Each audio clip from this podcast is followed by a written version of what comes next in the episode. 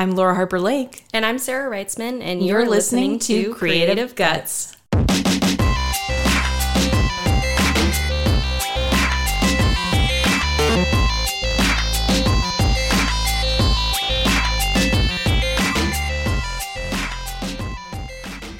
Hello, listeners.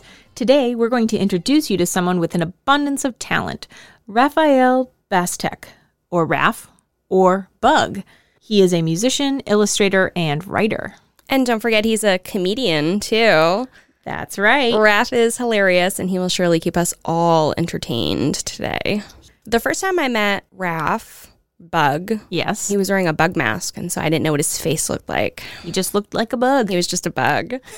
and you'll see we'll post some selfies on uh, on good old Facebook. If you're not already following us, you're totally missing out. You can find Creative Guts podcast on Facebook. That's right. And we'll definitely have links to Bug's awesome music. Yeah, searching for Bug in Spotify was not the easiest thing, but we made it easy for you and posted a link. And big, special, wonderful announcement this episode and all the interviews going forward are going to sound like a crystal clear spring from a green mountain. so, yes, the episodes going forward are all on the upgraded uh, equipment that we have. So, you've made it through the dark ages.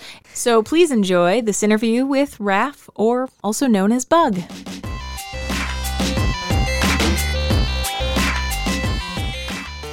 Today we have Raphael Bastek. Is that how you say it? That is correct, despite what everyone I work with thinks. How did they pronounce it? Uh, a variety of ways. Bostek is a popular one. Um, I don't know how you get that. It's, it's the wrong vowel, but uh, yeah, yeah. I have a I have a large variety of names. Okay. Nice. I know you as Raph. I know him as Bug. That's right. The first time you met him, he was don't know wearing this- a bug mask. Raph person. An enigma. So I mean, they- if you look at him, you'll see in our selfie, which we'll post on Facebook, like it's just a bug. Like it's a person with a green face and antenna and, you know, bug characteristics. It makes uh, you know daily operations a little interesting. Um, sometimes I get weird looks at Dunkin' Donuts, but you know overall, it's I've learned to live with it. That's- that's the most I can say. We all have things we have to live with, you know? I've known you for a couple years now. Yes. Yep. You're a, a wonderful, talented person and a No, no, no, huge Go on. Go on. pain in the ass. Don't worry, your head won't swell too much. You are a wicked little. Yeah. Well, But you're an awesome creative person, and that's why you're here because you have the guts to make stuff. I know you as a musician and an illustrator, and probably got some other things hidden in there that I don't know because sometimes you can be sort of private about what you create. Let's talk about the music first. Yeah. So I only knew you as a musician. I didn't know you were also an illustrator because of the the RPM. Mm-hmm. RPM 2019 Partay. It's very cool. indeed, it was. So, music.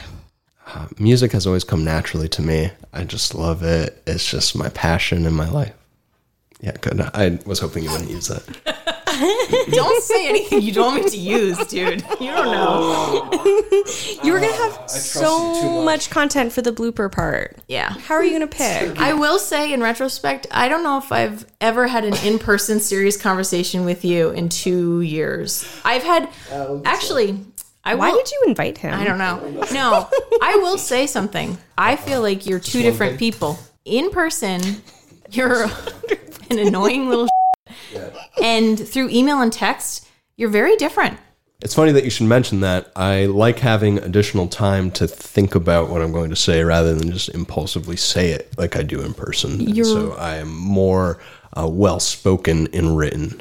I kind of meant you're nicer. Again, uh, I have more time to think about what I'm saying, and I recognize that usually my normal tone is not very nice, and so I clean it up in writing. I was an English major, so I like to write. Your music is very thoughtful. I feel like it's very pretty and soulful. When did you start first playing music? That's what I was Let's- going to say. Yeah, let's start with the history. Uh, okay, so I I did not really enjoy music or listen to music for a long time. Like growing up, I did not really really recognize any sort of music until middle school. I would hear stuff playing in the background, of course, and I could say, "Oh, I like this," or "Oh, that's fine." But for the most part, I just mimicked the tastes of my friends at the time. Just, um, for example, I, I liked Limp Bizkit. I couldn't tell you a single song of theirs. I don't know a single. Well, now I do, but at the time, I, Yeah. I couldn't have told you a single song title or anything or what they even sounded like. But my buddy liked them, and so I was like, eh, I like that. Sure, whatever. I can relate to that so hard. Yeah, music didn't matter to me for a, a long time. Uh, and then in seventh grade, my friend gave me two CDs uh, out of their cases like a maniac because I'm not even in like the paper sleeve. Reckless. Yeah, come on, what, what is that? Uh, one was Blink 182's Enema of the State, and the other was a burnt copy of Linkin Park's Hybrid Theory with the track list in the wrong order. Oh my god, Jeff would Jeff would have a brain aneurysm if that happened. I, I think I'm still recovering to this day.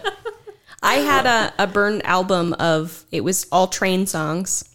You know, train, super cool. Yeah. and two of the songs were repeated, so two and fifteen were the same song, and song sixteen wasn't by train. Probably Who, downloaded, who was it? downloaded off LimeWire. Definitely. um, it was um, Maroon Five or something. It was a band that wasn't as popular as Train, and they were older. I don't remember. If I looked it up, I could figure it out. In a future episode, we will find the answer. We will. I'm glad. I really respect that you knew the exact track numbers, two and fifteen, because I can't tell you the names of the songs on those two albums that I just mentioned, but I could tell you uh, song four is sick. Yeah. So yeah, those are my two first like exposures to music.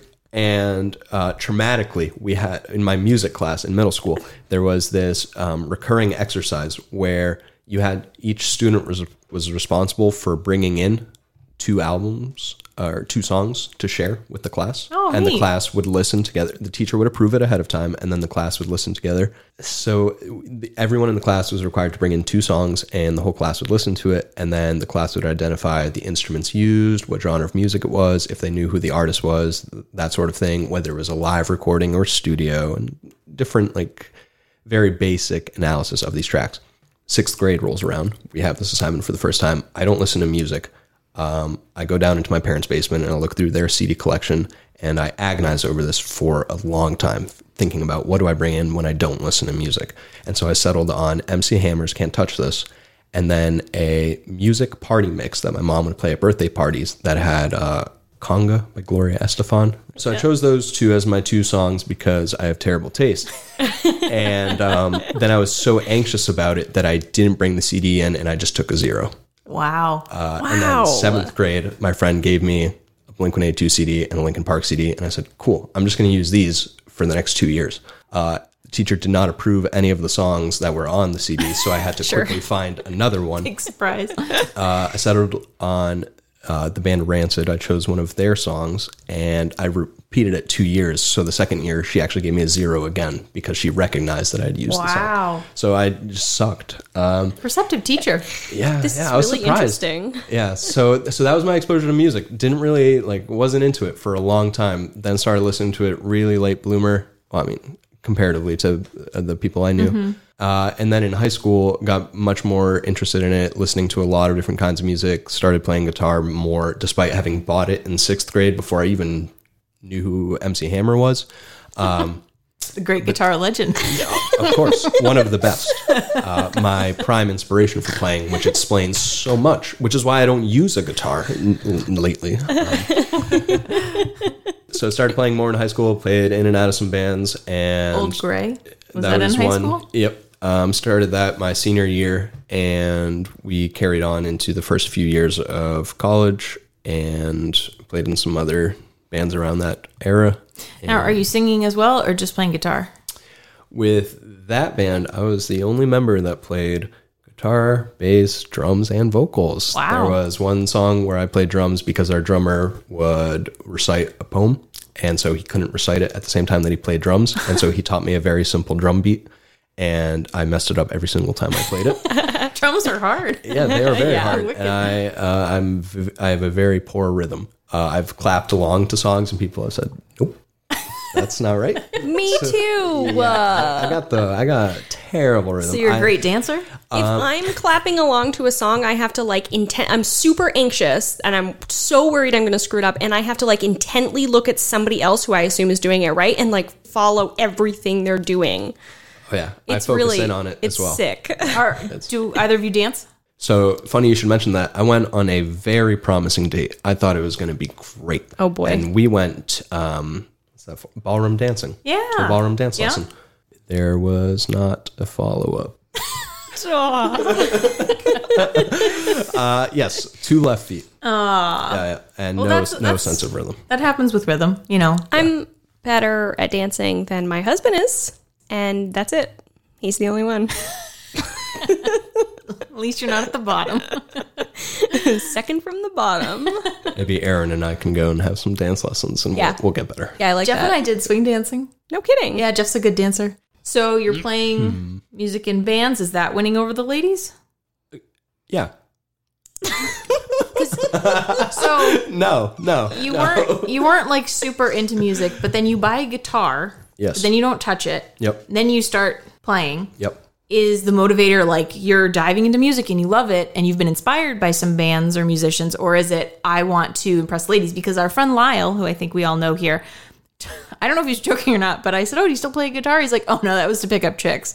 So that is a thing. Well, that's a common conception. A lot of people buy an acoustic guitar so they can play it in their college campus quad and attract ladies. Sure, that's It's like the a- mating call of uh, yeah, play Wonderwall. it was not the uh, that was not the the drive for it. well, that's good. Yeah, I had a vision that I wanted to be like Tom DeLonge from Blink One Eighty Two. I wanted to stand on a stage and sing and play guitar, um, and I wanted the guitar that he had. And then so I went out and I bought a different guitar, and I didn't sing, and I started playing bass in a band.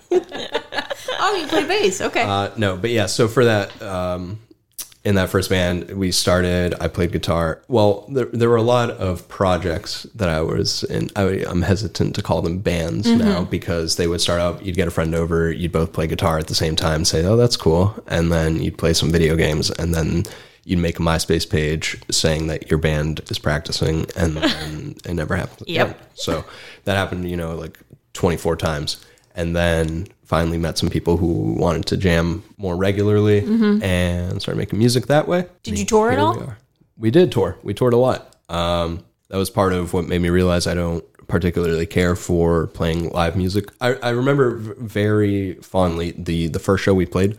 I came home. I was so excited. We were still in high school. I ran upstairs and woke my parents up and told them like that was an electric experience. That was amazing. Blah blah. blah. We our set got uh, cut short because I swore, and it was in a high school um, battle of the bands.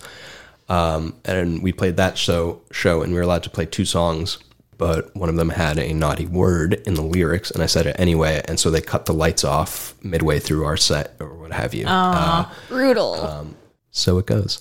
Uh, but I got home very excited. Told my parents I was really excited. The following day, went back to my high school and where I worked for the school paper, and I covered our high school's Battle of the Bands, which cool. was coincidentally the next day. And I thought, we are way better than all these losers. uh, I never voiced that to anyone, but I definitely thought it. And then I had to uh, write a paper about it, and I don't know, I was like, man, this was lame. Um, but yeah, so I hit those guys up again, and we started making music after that, and it was great for a while. We had some, uh, you know, the ins and outs and whatnot. Yeah. Uh, went off to college, different schools, kept making music. And when we were in school, we went on some tours on long weekends. For example, like a Halloween weekend or something, we, we would travel down to, say, Philadelphia or Florida one year. Um, and during summer break and winter break, we would do little tours. So the largest one, we drove all the way over to California and back and did uh, like a full U.S. tour. so what genre was weird. that your band then? Um, we played like a variety of stuff. Um, the Was it heavier? Yeah, a lot of it. I did like a lot of shrieking. Um, I wouldn't want people to listen to it nowadays. Um, So don't look up the band. yeah, exactly. uh, that's why I say I just played in, in some bands, and then I played in a really heavy band after that. Um, that my goal was basically to just play as loud and fast as I possibly could, and like jam as many guitar riffs as I could into songs, uh, which was really fun, uh, exhausting. Uh, and I also shrieked on top of that. So that was I'm glad that I don't have to do that anymore because it hurt. So yeah, so that was basically it. I had uh, did a little bit of the touring life, and then nowadays when I make music, it's very insular and uh, I don't know if that's a word. Very, it's very solo. Um, I, it's mostly a solo creative process. I do everything basically in one room of my apartment. I live in a two bedroom, but it's by myself, and then I use the second bedroom as my own studio. I have guitar amps and keyboards and like art easels and whatnot set up, and so I'll go into there and just set up whatever I need and record all by myself. And it's much more uh, intuitive to create music that way because you don't have to rely on anyone else. Uh, a lot of those earlier projects ended due to creative differences or wanting to go in different directions or clashing of personalities and what. And I I deal with the clashing of personalities still, but uh, uh, the creative direction is at least a little bit more refined in the sense that I definitely know I have no idea what I'm doing, and so it's just going random all the time. Nice. That's awesome. um, so you're creating all this music on your own. You have two albums out on Spotify. Um, one is called Soundtrack Volume One, and the other is a French title that means the day will be rough. Is that correct? That is correct. Yeah. Sarah, would you like to say it because you just went to France? La journée sera rude or something Is that like how that. you pronounce it? I don't know how to pronounce the Sarah word. Oh, that sounds so I just right said my me. name. There you go. That's yeah, yeah. That sounds right. Let's hear you say it, Raph. Can you say it again? Are you just going to copy me? Nope. I was just gonna let that one play. uh, yeah. Nope. You got it. She said it right. Yep. Yeah, I released an album with a French title that I can't pronounce, and I'm not gonna try. And okay. uh, Oh my gosh, I love that. yeah, of course. So Yeah, some. Uh, I, I honestly I don't remember who it was, but some political activist, I believe in France, was set to be executed for speaking his opinion, and his final words were "La journée sera rude." And they were like, Oh, that was really good. Let's write that down and put it online. and I said, "Hey, oh, there he is. Uh, grab that. Yeah, you do you that? speak French? Like For sure. No. Yeah, he knows four words. La journée. no, I, I've taken French for a cumulative three years of my life Yeah. in class. Uh, twice in middle, for two years in middle school, and for one year in college. so you did the uh, 2019 RPM challenge, Yes. Yep. which is the uh, the French album, as we have now nicknamed it. Was that your first RPM? That was my first RPM. That's awesome. Did Yeah, you love was it? Fun. No, I didn't. Yeah. yeah, yeah. Well, and that's because right right before you did it the same thing, but just not in the month of February, right? Yeah, kind of. Yeah. That's so for so- stupid. yeah, it was. Um, uh, for listeners who may not know, the RPM challenge is to record uh, full albums or 10 songs worth of material during the month of February to write and record. Uh, and so, yeah, I had self imposed that same sort of rule set on myself back in December. Not necess- not really intentionally. It's not like December 1st. I thought, okay, we're being productive this month. I'm going to write an album of exactly eight songs in 24 minutes, uh, which coincidentally is what the February album also turned out to be. Wow. Eight songs in 24 minutes, I think. No, eight songs. I thought it was ten songs. Oh, you might be right. I think it might be 10 songs. I've been listening 24 to it a bunch. I It's one it. of us. I have it pulled up. Uh, don't s- correct me if I'm wrong. Let's just pretend I'm right. Mr. More Bug. Yeah. tell us about your art. Specifically, I'm not done on music. I don't care. All right, we'll bounce back and forth. Okay. Did we fin- resolve that? We or- resolved it, but I had a follow up. I guess it'll wait. Uh, ask your follow up. I'm going to go find the bunny that I want. I actually had a bunch, but um, so, sorry. I just I. All right, we'll pause here to admire a bunny. She has a bunny. The bunny will come up on every single episode of the podcast. I want a 'cause print she's of this bunny. It's so awesome. Oh, I feel like it would go really well in my bunny's room corner. corner. Is the whole thing her room? Not really. Pretty much. Yeah. I was sleeping on the couch last night and she came in and jumped on me and then like crawled up and down my body. So she owns everything. Yeah. So What's your bunny's name? Luna. I'm going to show you her corner. It's all full of like bunny artwork. The cat's name is Yuna. Only one letter off. If we don't talk about Luna every episode, then like she'll be mad. Where were you going to ask, Laura? yeah, okay. so recording two albums back to back like that, that must have been really hard. and they both have very distinct sounds. Um, I think soundtrack volume one kind of weaves into a couple of different vibes or genres, um, whereas the French name that I can't pronounce. I like the French album. I, I'm, I'm okay with that nickname. yeah, The French The, the uh, nine songs I would say feel very similar, and then the tenth one, "What So Forever," is the one which is on our teaser trailer, folks. Um, is a totally different vibe, and so I guess I'm curious what how is the creative progression happening within the first album, within the second album, between the two? You know, That's really interesting. I haven't listened to the the soundtrack volume two, but I did listen to the French album, and I did notice whatsoever is completely different than the rest of the songs. Yeah, so with um, with music creation and really with all um, all other kind of creative mediums that I like to pursue, it all comes sort of in phases with me. Uh, I, I have many hobbies, but I, I never pursue any one of them with like a singular focus. So, for example, I like creating music, I like drawing, I like to write, but I never am pursuing all three of those at the same time. So I'll go many months without writing any mu- musical material. And then something will inspire me, and then I'll enter a period of hyperactivity. And so, with Soundtrack Volume One, that was the first piece of um, music that I had worked on in a long time. And you know, multiple months or years or what have you had passed before I had tried to make um, some sort of cohesive effort like that. And that one, interestingly enough, or not, um, was all began as I was playing the video game Tetris Effect. which you gave me for Christmas. I love that game. I I'm a I'm a big fan of it. Uh, I was actually playing it before here, and I considered texting you to cancel because I just wanted to sit on my couch uh, and play more. Um, but I didn't do it, and I'm, proud glad. of myself Thank for you. not doing that because it was real close. That's why you were late.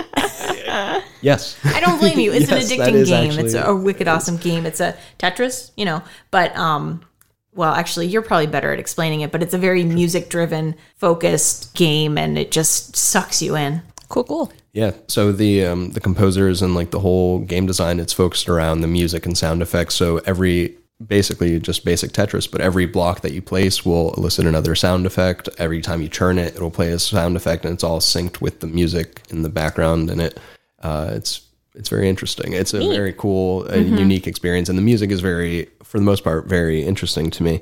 And I really liked the idea of these progressive tracks that would build over time because it's all adaptive to you playing the game. And so it, these tracks start off and they're very sparse. They'll start with you know some wind chimes or something, and then you place a couple blocks down and it brings in a drum beat or something. And then as you bring in, as you keep playing, it will build up more and more. And I felt very inspired by that because I thought it was quite beautiful. Like a lot of the songs, because it's a it's very triumphant. The game sort of takes you through a um, they call it journey mode, and it's as much of like a, a story as you can have in a game that's just Tetris. It's just puzzles. Um, but you go through this sort of journey where each level has a different theme and whatnot, and it, the, the music crescendos and it has these arcs and these movements. And I found that very inspiring. Um, and for the first time in a while, I wanted to create some more music because I wanted to very specifically create something that sounded beautiful. Um, I really liked the the sounds were very pleasing, and I wanted to try to create something that was very pleasing to listen to. Um, and so the first song that I wrote um, was the one Dreamcast on that album, and uh, I finished playing that game one night, and then I went into the other room and I wrote and recorded the whole song, and then didn't touch it again. Um, and it was just in that one evening. Wow. Can we play a sample? Would you like to pull it up? That's why our phones are like plugged in. I right? love Dreamcast. It's so beautiful. You accomplished what you set out to do. That that means a lot. Thank you, because that was the really the only objective with that song. I just wanted to create something that sounded pleasing and beautiful. And I actually, um, I actually um, established contact with a random a stranger through Reddit. We had been commenting on each other's tracks, providing some feedback to each other, and just chatting and established this sort of relationship. And then became friends on SoundCloud, where I hosted my music and, and chatted here and there. Uh, his name is Lars, but he um, is recording vocals to sing over that song, Dreamcast. Really? Has a- Wicked cool. yeah, he has a beautiful voice, and uh, he's from the Philippines, and it feels really cool to be working with someone literally on the other side of the world. Yeah.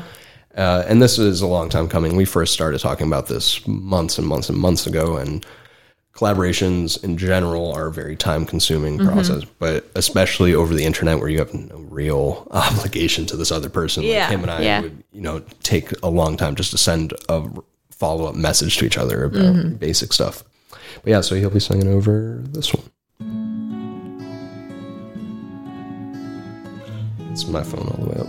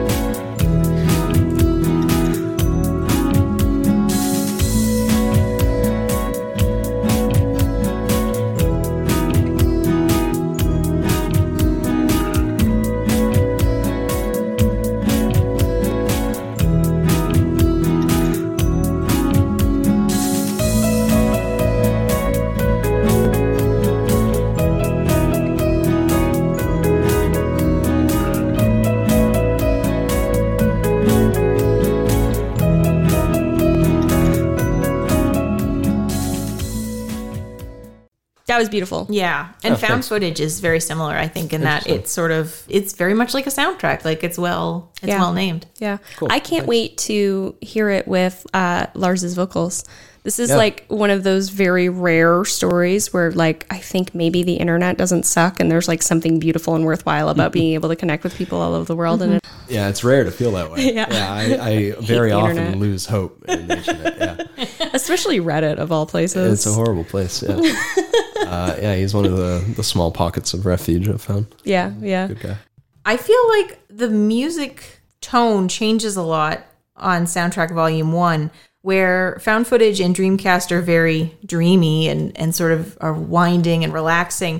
Um, a few other notes I had uh, Whole, you sound very like 80s new wave. And then Still Life kind of sounds like a Scott Pilgrim soundtrack song in a way, which I both dig. Wicked, but it's just a totally different kind of vibe. Interesting. I uh, um, interesting comparisons. Um, I was going for different vibes with those songs, so I'm glad that it came across that way at least. Um, so I guess a note: the the whole album is kind of very haphazardly arranged in that the first two songs were written and initially recorded years ago. Oh, really? and I had in GarageBand. Um, and then I was started recording this album with Logic, and I moved over a lot of the sound files, and then re-recorded some of them, redid the vocals on um, the second song, Fishbowl. I uh, redid a lot of it. It has a, there isn't a, an existing recording of it from its earlier state that I released a couple of years ago, but this new one it sounds very different. Um, the first track is more or less the same, just has better mixing. So right off the bat, the album started with a sort of dissonant arrangement, uh, not dissonant, but you know, uh, an uneven arrangement in that two of the songs were written at a very different time in my life, very different uh, interests and influences, and so those two songs started off, and I intended for those two t- to be back to back. Even years ago, I thought, okay, those two, whatever I end up using these for, I want them to be together because they ended up blending together and fading in and whatnot. All the other songs were written from various inspirations and just spur of the moment um, things. For example, Dreamcast, I finished playing Tetris one day, got up, wrote it, recorded it, didn't touch it again, thought it was done. I have a very difficult time revisiting ideas, whether it's music or art, or um, if I don't get a lot of it done in one sitting, it's I may never finish it. I have a painting hung on my wall in my apartment that all it's missing is the face. I'm never going to finish it. never. It, it's going to hang there with just the face I mean, missing. it's your art. You can call it done whenever you want. As far as you're not concerned, it's done. no, that one's not done. It needs to be finished, but it's never going to be. Never. I have that too. I have a hard time.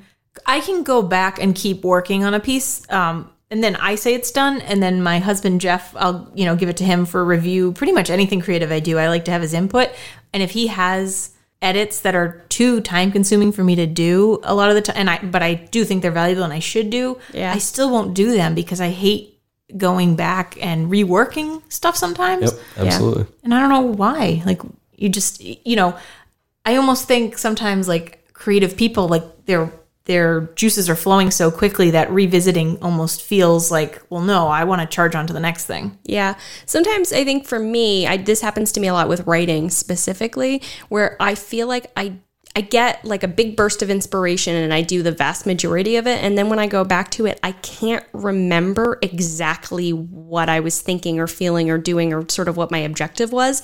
And then I don't know how to finish it without ruining it. And so then they just sit there and I hope that it'll come back to me, but you know, it doesn't. Yeah. It's really interesting that you bring that up because that is very much how I feel about writing music. Um, for me, music is a very temporary glimpse into the artist's sort of creation and viewpoint at that point in their artistic body of work. Um, so, for example, those songs were snapshots into whatever I was feeling or into at that moment. But I don't treat all mediums that way with writing and literary writing. I think that those initial bursts of creativity are excellent for getting your work out there and getting those ideas out there. But I actually like revisiting my writing objectively afterwards and then kind of trimming it back. It's hard, but I I like that separation. uh, Yeah, that's interesting. that. It's tough. It's really um, I think the phrase is kill your darlings. Um, Your darling sentences that are perfect that you want to keep that they're so great. They probably suck and just cut them. Yeah. and move on. I have a hard time with that. That's with brutal to too. hear. Yeah. I, I could. I don't like to kill my darlings. yeah, I, I have a. I can't do it with music, so I just finish the song in one night and then move on. um, and those darlings exist in that moment forever, and that's fine. And I'll think of ways like, oh, that song would be a lot better if I just changed this thing, and it'd be so easy, and I could do it. And I'm just gonna go to Walmart, I guess. Instead. Save those notes for a future song. Yeah. Yeah. Um, why soundtrack volume one? Where'd that come from? Is there a volume two? I've already screwed it up twice, so There will be a volume two someday.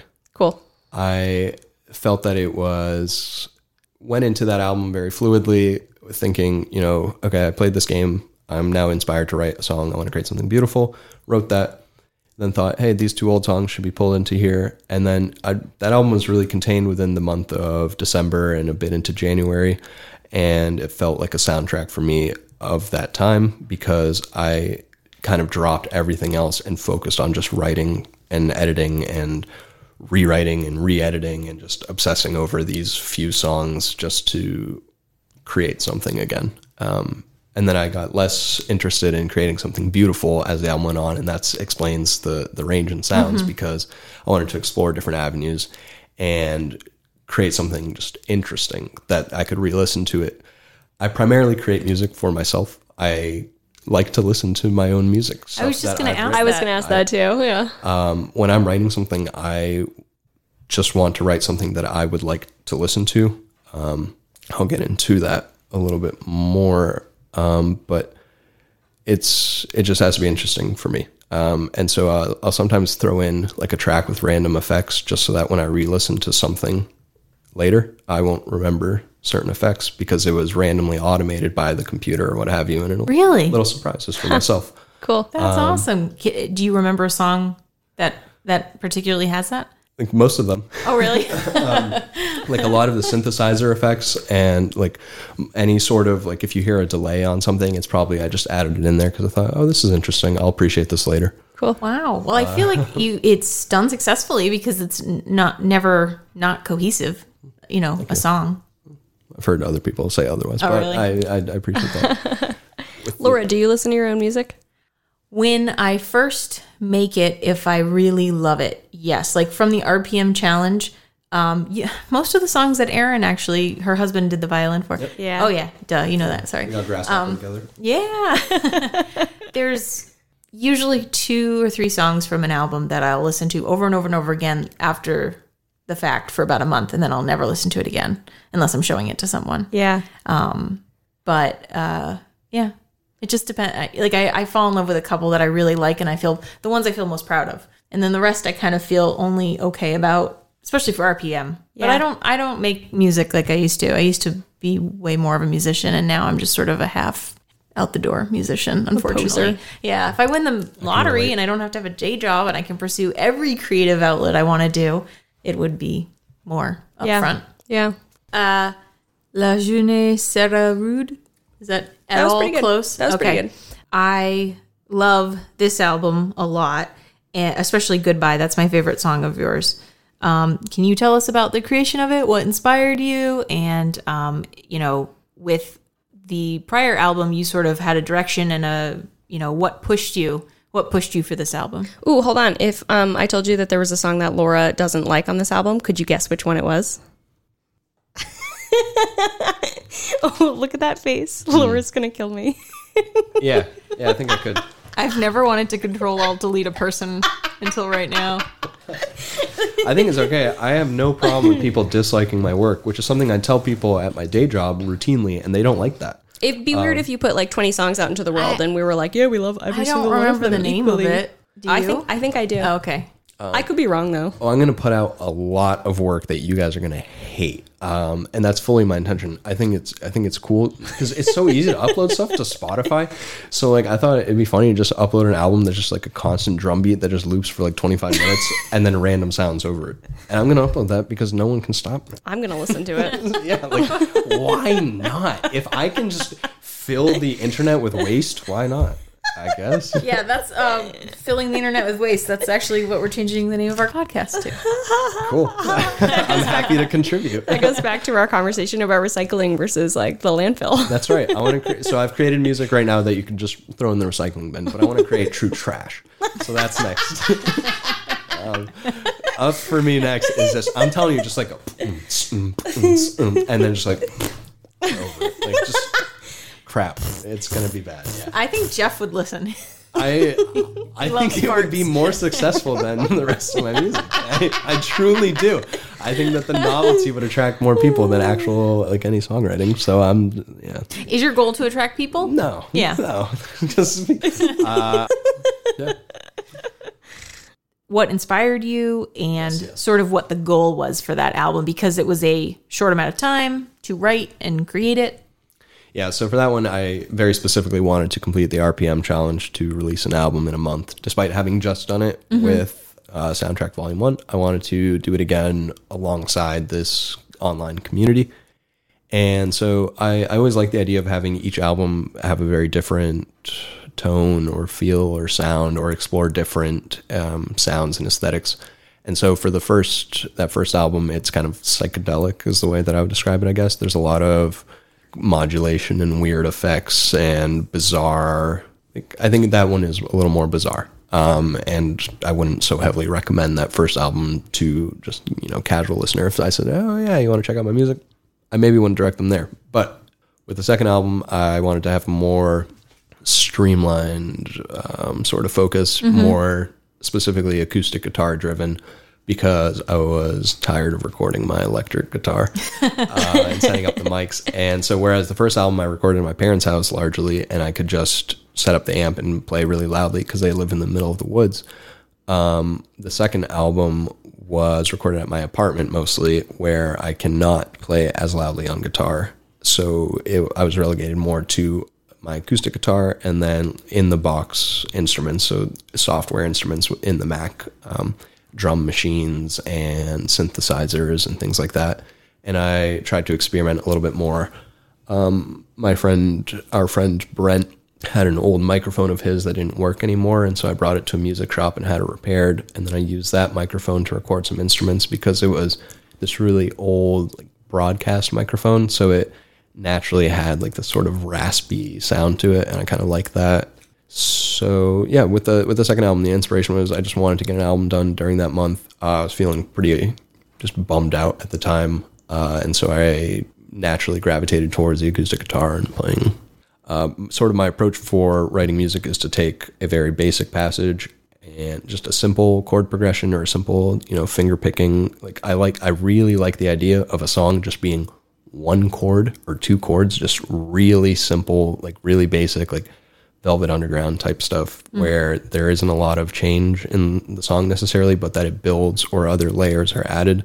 And so a lot of my songs will start with just one or two chords, just played repeat, um, over and over, and I'll loop it on my computer, and then build on top of that, adding too much sometimes. Um, three piano tracks, um, a synthesized like orchestra or what have you, and then other electronic guitars or electric guitars, and just adding sounds and sounds and sounds until my computer tells me I can't add anymore. and then I'll build the song sort of backwards, where I'll say, okay, this is how I want it to sound when it's full, where there's everything is built up to here. And f- so I'll take that, move it to the end of the track, and then start removing elements to create the rest of the song so that it's kind of built backwards. Um, but so for for that second album, a lot of it was I'm just gonna sit down with my guitar and record myself playing something, and then build something on top of it. Just capture this day, how I'm feeling today. Um, that album very much is February 2019 to me because certain songs are there. None of the songs on there lasted more than a day. Um, I never went back to record more elements. I would go back and do more mixing, maybe, or like adding reverb here and there. But if I recorded something for a song, um, I didn't go and record more. This might be too much of a personal question, I guess, but when you created that, well, no, no, it's not really bad.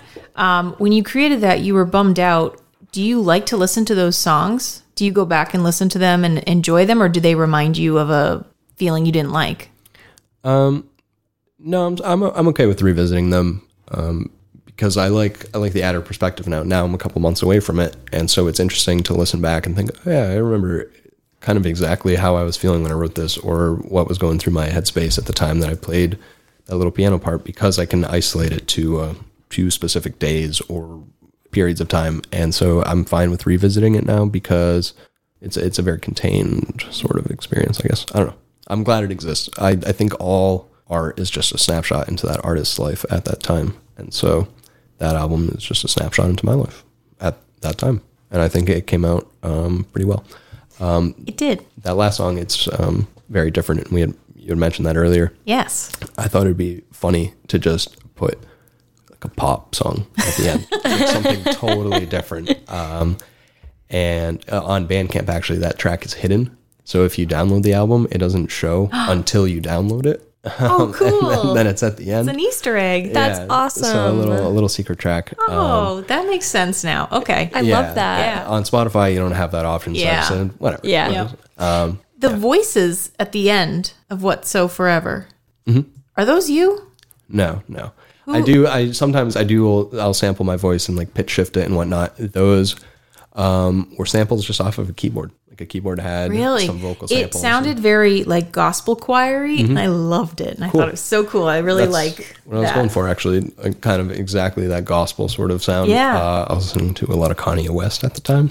Yeah. uh, he does that sort of thing. So I took like this one vocal sample and then like duplicated it like a bunch of times and then changed the pitch of the various like duplicates so Oh, wow. that it would sound like more of a group. Can you pull up that song and maybe put it into halfway through, and so then we can kind of get to that Yeah. the singing part in the end because I'd like folks to hear it. It's Yeah. interesting. So I'll get sounds right to the end. Like 45 seconds or so. Yeah.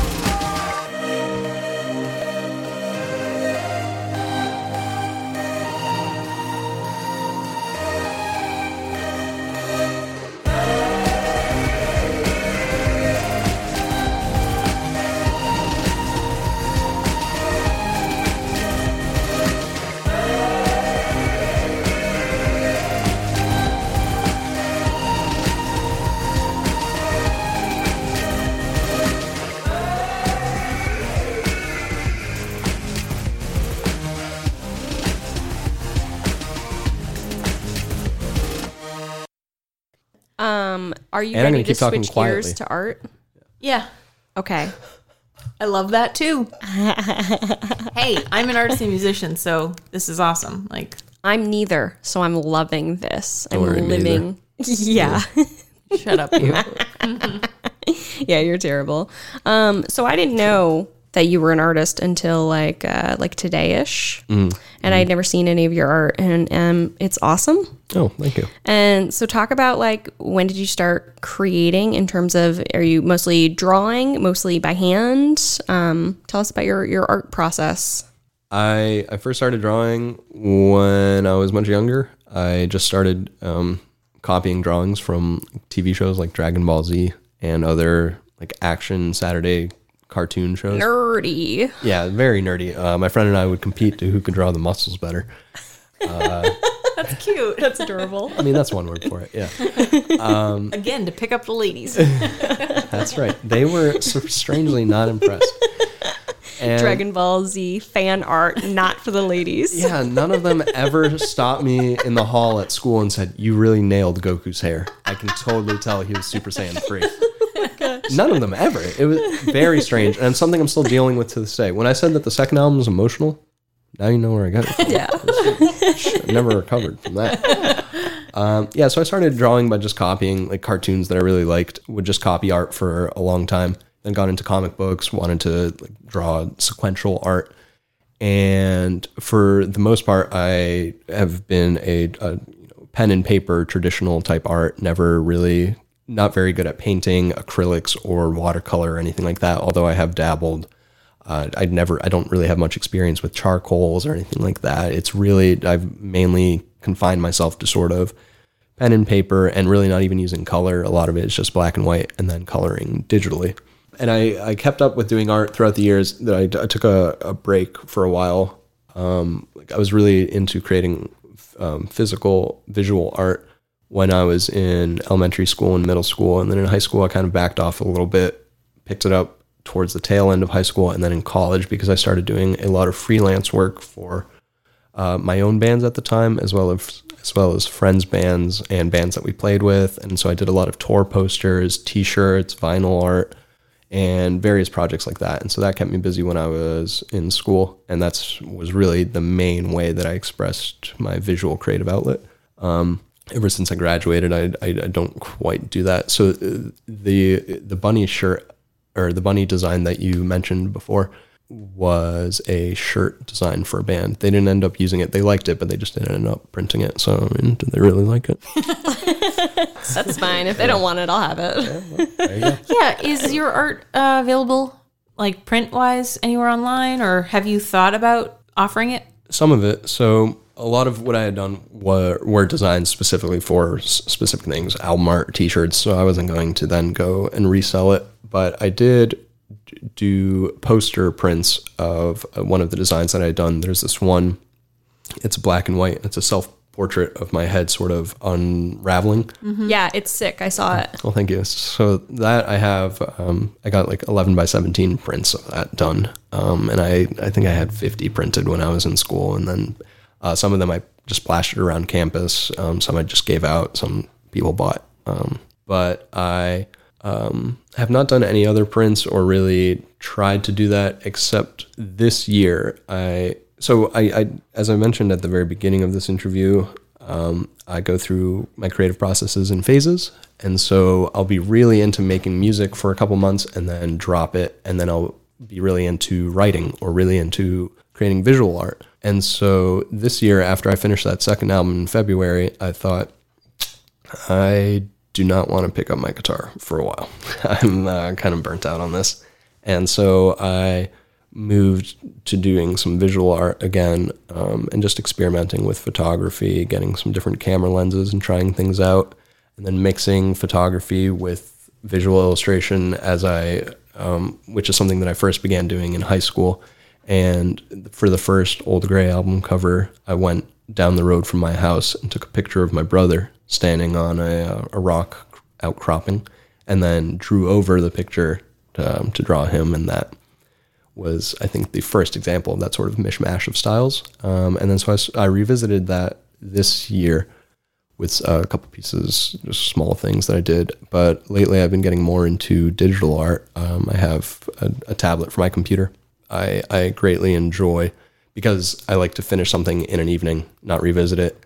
With digital, it saves so much time because I can undo and duplicate things, and um, I I have more respect for the physical art form. I like and drawing. I feel better when I have a completed like drawn picture than when I have a digital one that's done. But my hand shakes a lot now as well.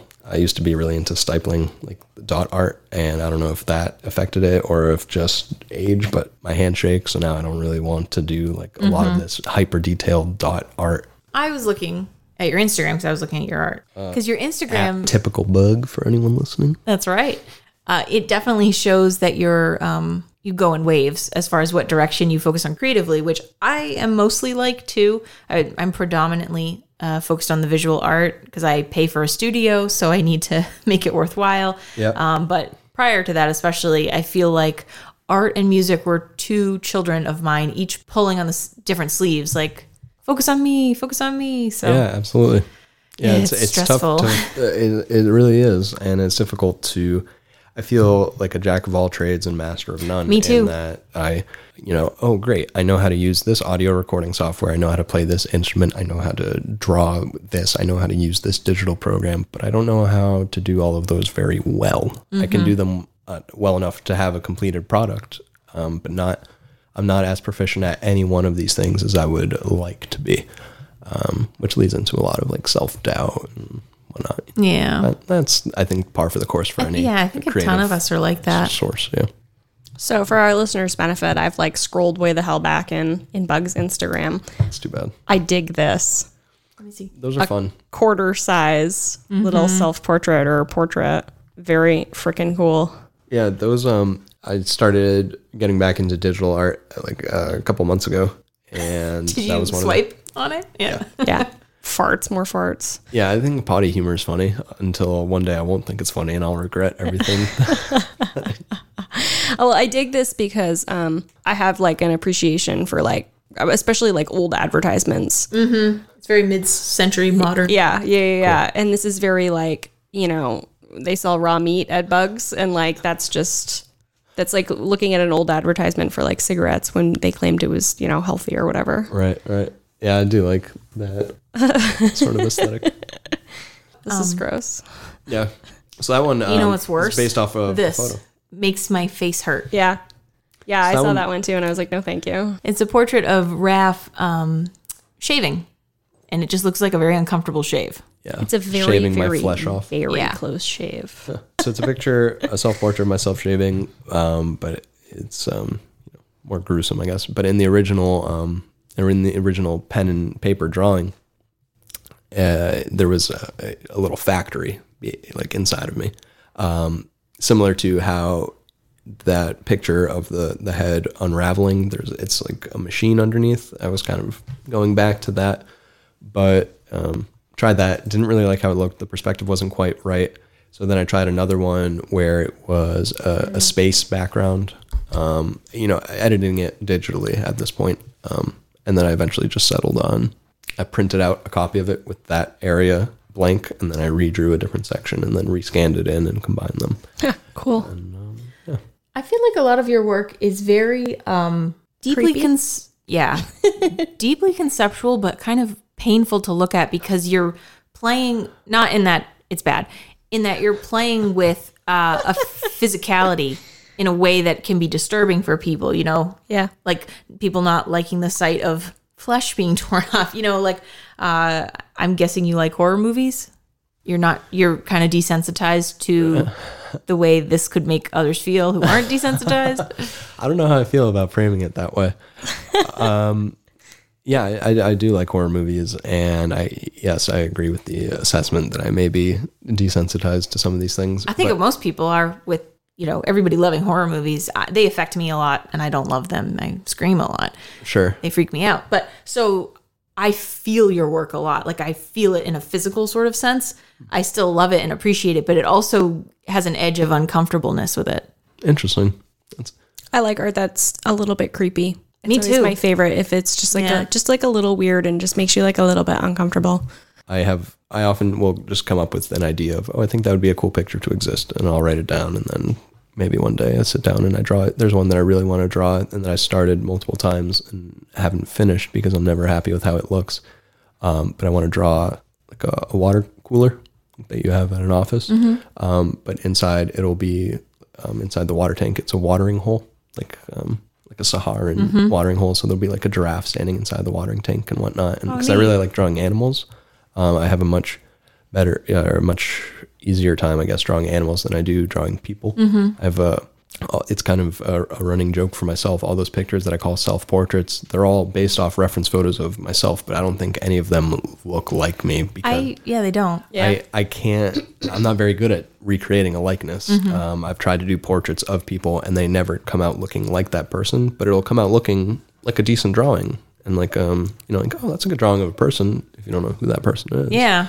um so the running joke for myself is that none of my self portraits look like myself so i may as well just do what i want with them so there's one with my head unraveling one with me shaving my flesh off one with me throwing up a rainbow like it's whatever you know it's just something interesting to look at i guess Cool. why not? You know, if you're gonna make something, you may as well make it neat. Mm-hmm. If I write music, I want it to be, I want it to surprise me. If I'm looking at a picture, I want some element of it to surprise me. So that's why I like to put a lot of detail into things so that you can look at it for a bit and pull something out of it. We have talked about your music and we talked about your art a bit, not quite as much. Um, but I'd really love to talk about your writing because I don't know anything about you as a writer. Yeah. And that would be a cool avenue to explore for me as your friend. Uh, do you have any pieces published? What kind of uh, genres do you write? And uh, what's your history with it?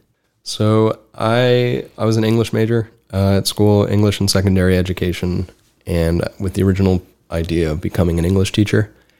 But really, my fascination with English is the writing aspect, not necessarily the mechanics of it or teaching those mechanics to someone else. And so teaching did not pan out for me.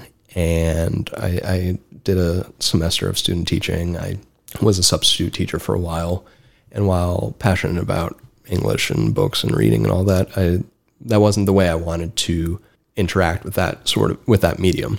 Um, because my joy for English comes through writing it, and so I do have some published works, um, short stories um, exclusively for now. Um, I've never I've never finished any long form pieces like a novel or anything like that. I, yeah. um, two or three years ago for National Novel Writing Month in November, I started writing one and I got I don't know, forty thousand words or something. No, not maybe not that high, uh, but you know, it, pages upon pages upon pages, um, and it was going nowhere. Um, I'm very curious to revisit that because I have not read a word of it since I wrote it, and I remember some of the concepts from it, but I, a lot of that was just a fever dream. I just wrote stuff, and I'm very curious to revisit that at some point.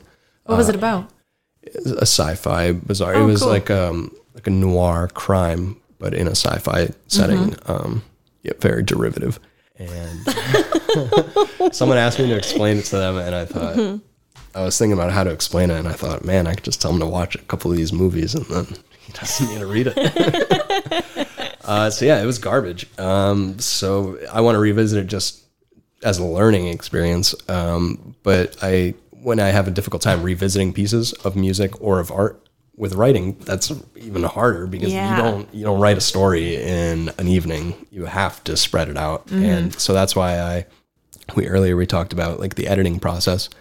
I don't, somewhere along the way, someone gave me the advice to just write when you sit down to write, write whatever comes to your mind. Don't delete anything, and then fix it all later. Get all of the ideas onto the page, and then it really the novel is written in the second draft because that's where you edit it all and take the good parts. And so I took that to heart, and that's how I've approached writing.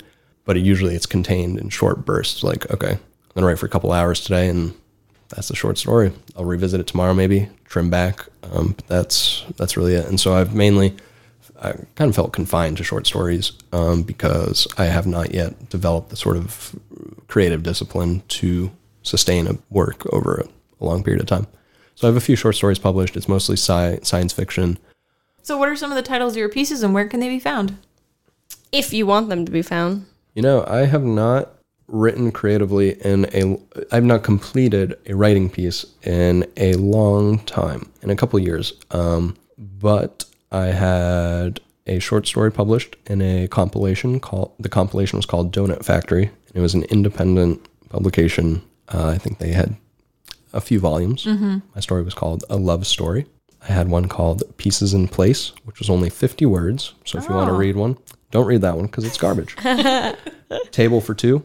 um, was also published in a compilation book, and that one I think has some interesting imagery. These are all like, well, the ones that I mentioned so far are very flash fiction oriented, under a thousand words, all of them. Um, the later ones are a little bit longer. There's one called Regarding Peter, and these are all trash. Um, Stop it. Another one, Bumper History and Beneath Layers, and they're all short stories with bizarre premises. One of my 50 word pieces um, won a um, Story of the Month award for the publication it was in. So Cool. it works out sometimes. I think it this style um, encourages a very honest snapshot of a person, which I guess is my shtick. It doesn't encourage great writing, but it's a very honest look at myself as a person Yeah. at whatever time. Um, yeah. It's like a sucks. Polaroid. yeah, no, that's cool. Writing is the least successful of my three pursuits, and it's the one that I have always wanted to pursue the most. Yeah. Growing up, I always wanted, like, I thought, I want to be a writer. I think that's the most interesting thing for me.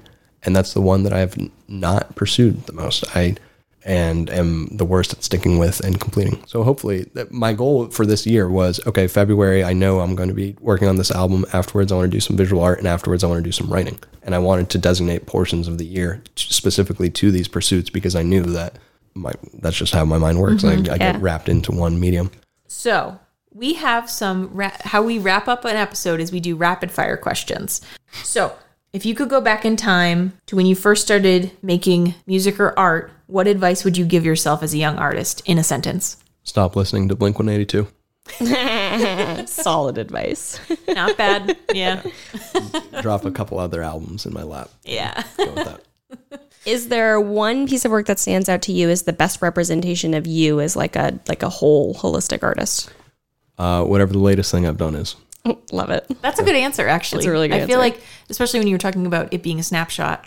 Um, who who is your biggest influence? Um, that also varies, and it depends on the medium. Uh, I guess for, for writing, I like science fiction a lot. Philip K. Dick is a, a very popular writer. A lot of his work has been adapted to uh, popular movies. Um, Blade Runner um, is probably the biggest one that he's been um, associated with. Musically, right now, I've been listening to this artist, uh, Gas. Um, it's the pseudonym for this guy, Wolfgang Voigt. And then visually, Japanese manga and anime and stuff like that. I really like that Akira. style. Yeah, You loaned it to Jeff. yep, Katsuhiro Otomo, that artist, and then the um, American artist Geof Darrow, and the French artist. Um, his pseudonym was Mobius, and I think his name was Jean Godard, but I might have the last name wrong. But those three artists specifically are my biggest influences. That's awesome. cool. Favorite color? Purple Favorite smell? farts. I knew you were gonna say farts. No, no, that's not true. Um, I don't have a favorite smell. I have a very bad sense of smell. Uh, favorite sound? My voice.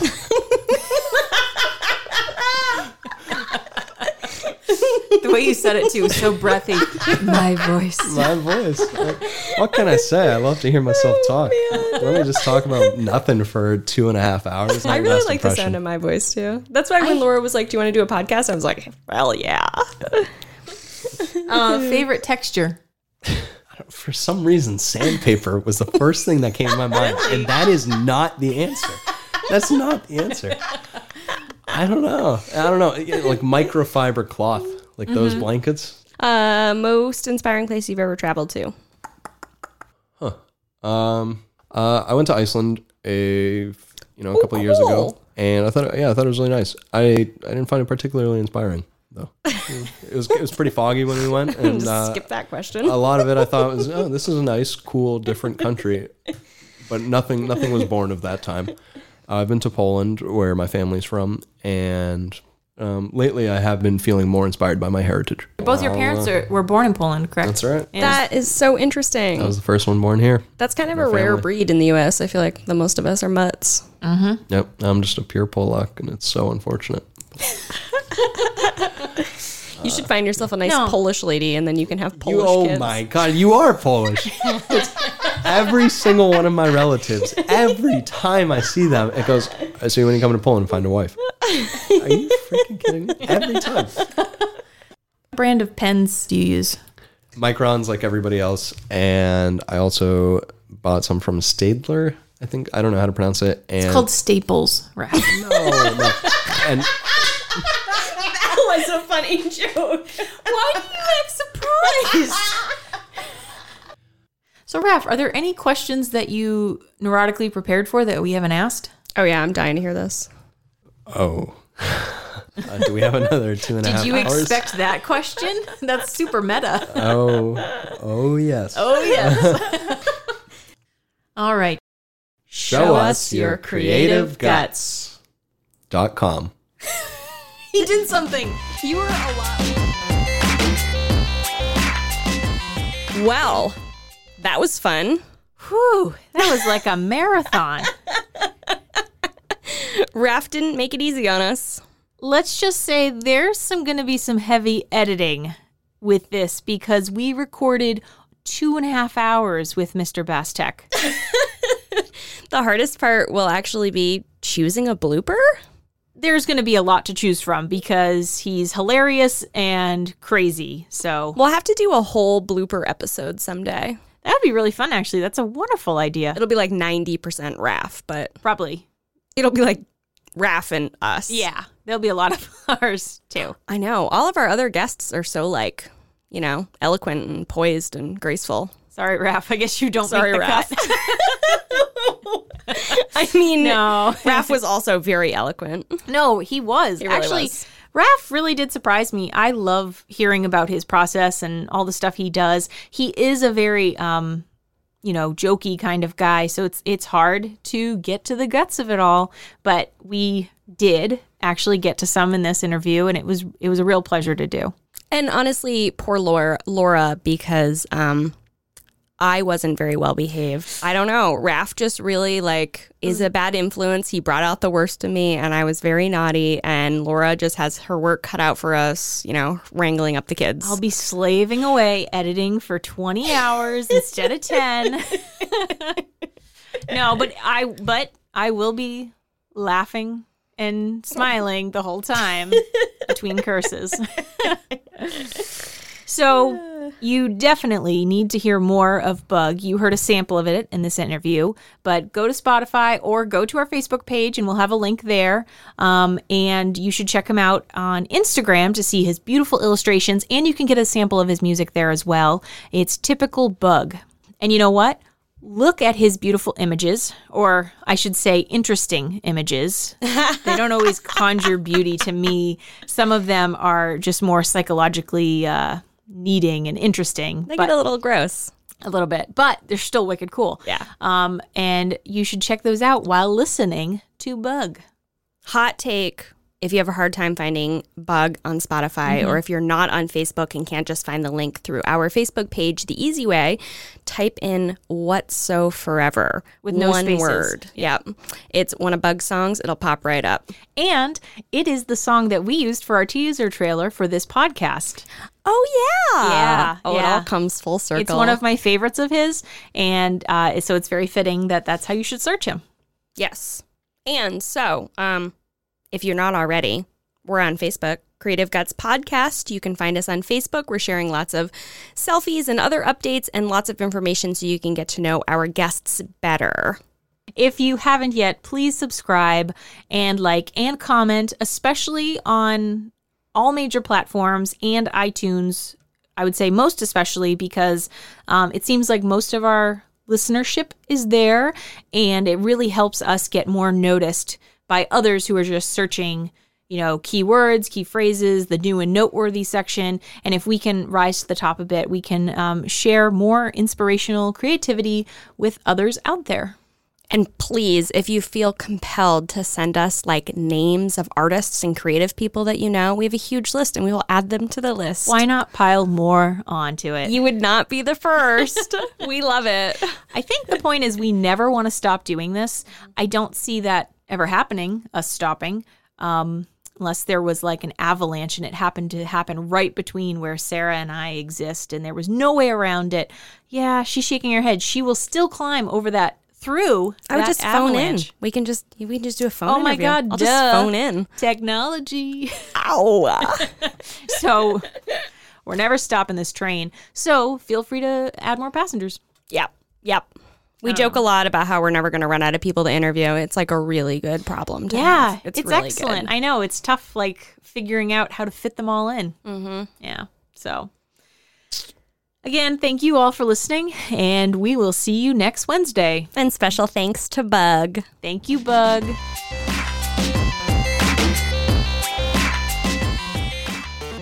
I think I'm all out of rabbit mentions, so that's it for the rest of the episode. I highly doubt that.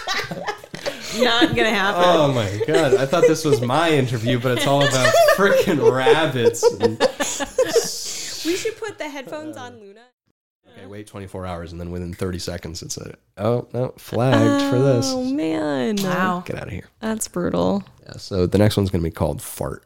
It's just gonna be farts. Fart by Bug. Yeah. Do bugs fart? yes, I say that with no certainty.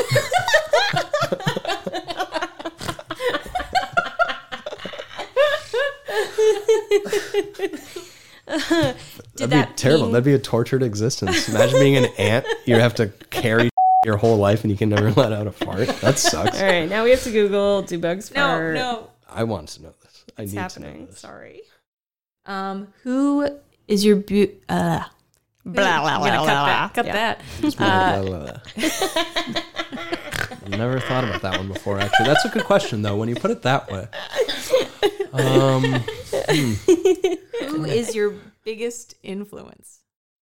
Tell, tell a joke right now. absolutely not. I'll tell you one that's not mine. That's my favorite joke in the world. It's not very good, but I love it. And I'm- Jeff, Jeff will hate the I'm fact. psyched now. that you- I might have said it before. He hates this so much. Where does Napoleon keep his armies?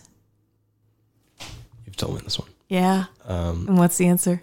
Napoleon keeps his armies in his sleeveys. It's so cute. wow, That is funny. That's the funniest joke ever. I love them. I just like it when, um, like on Parks and Rec, when Tom Havisher me, he's like, "Oh, my toesies, oh, my little fingies." Like I like it when words are, you know, That really, was such a cute little accent. "Oh, my fingies," oh, my toesies. and uh, and so like Actually, a armies. pretty good and impression of him. well. yeah, right. Well, She's good. I'm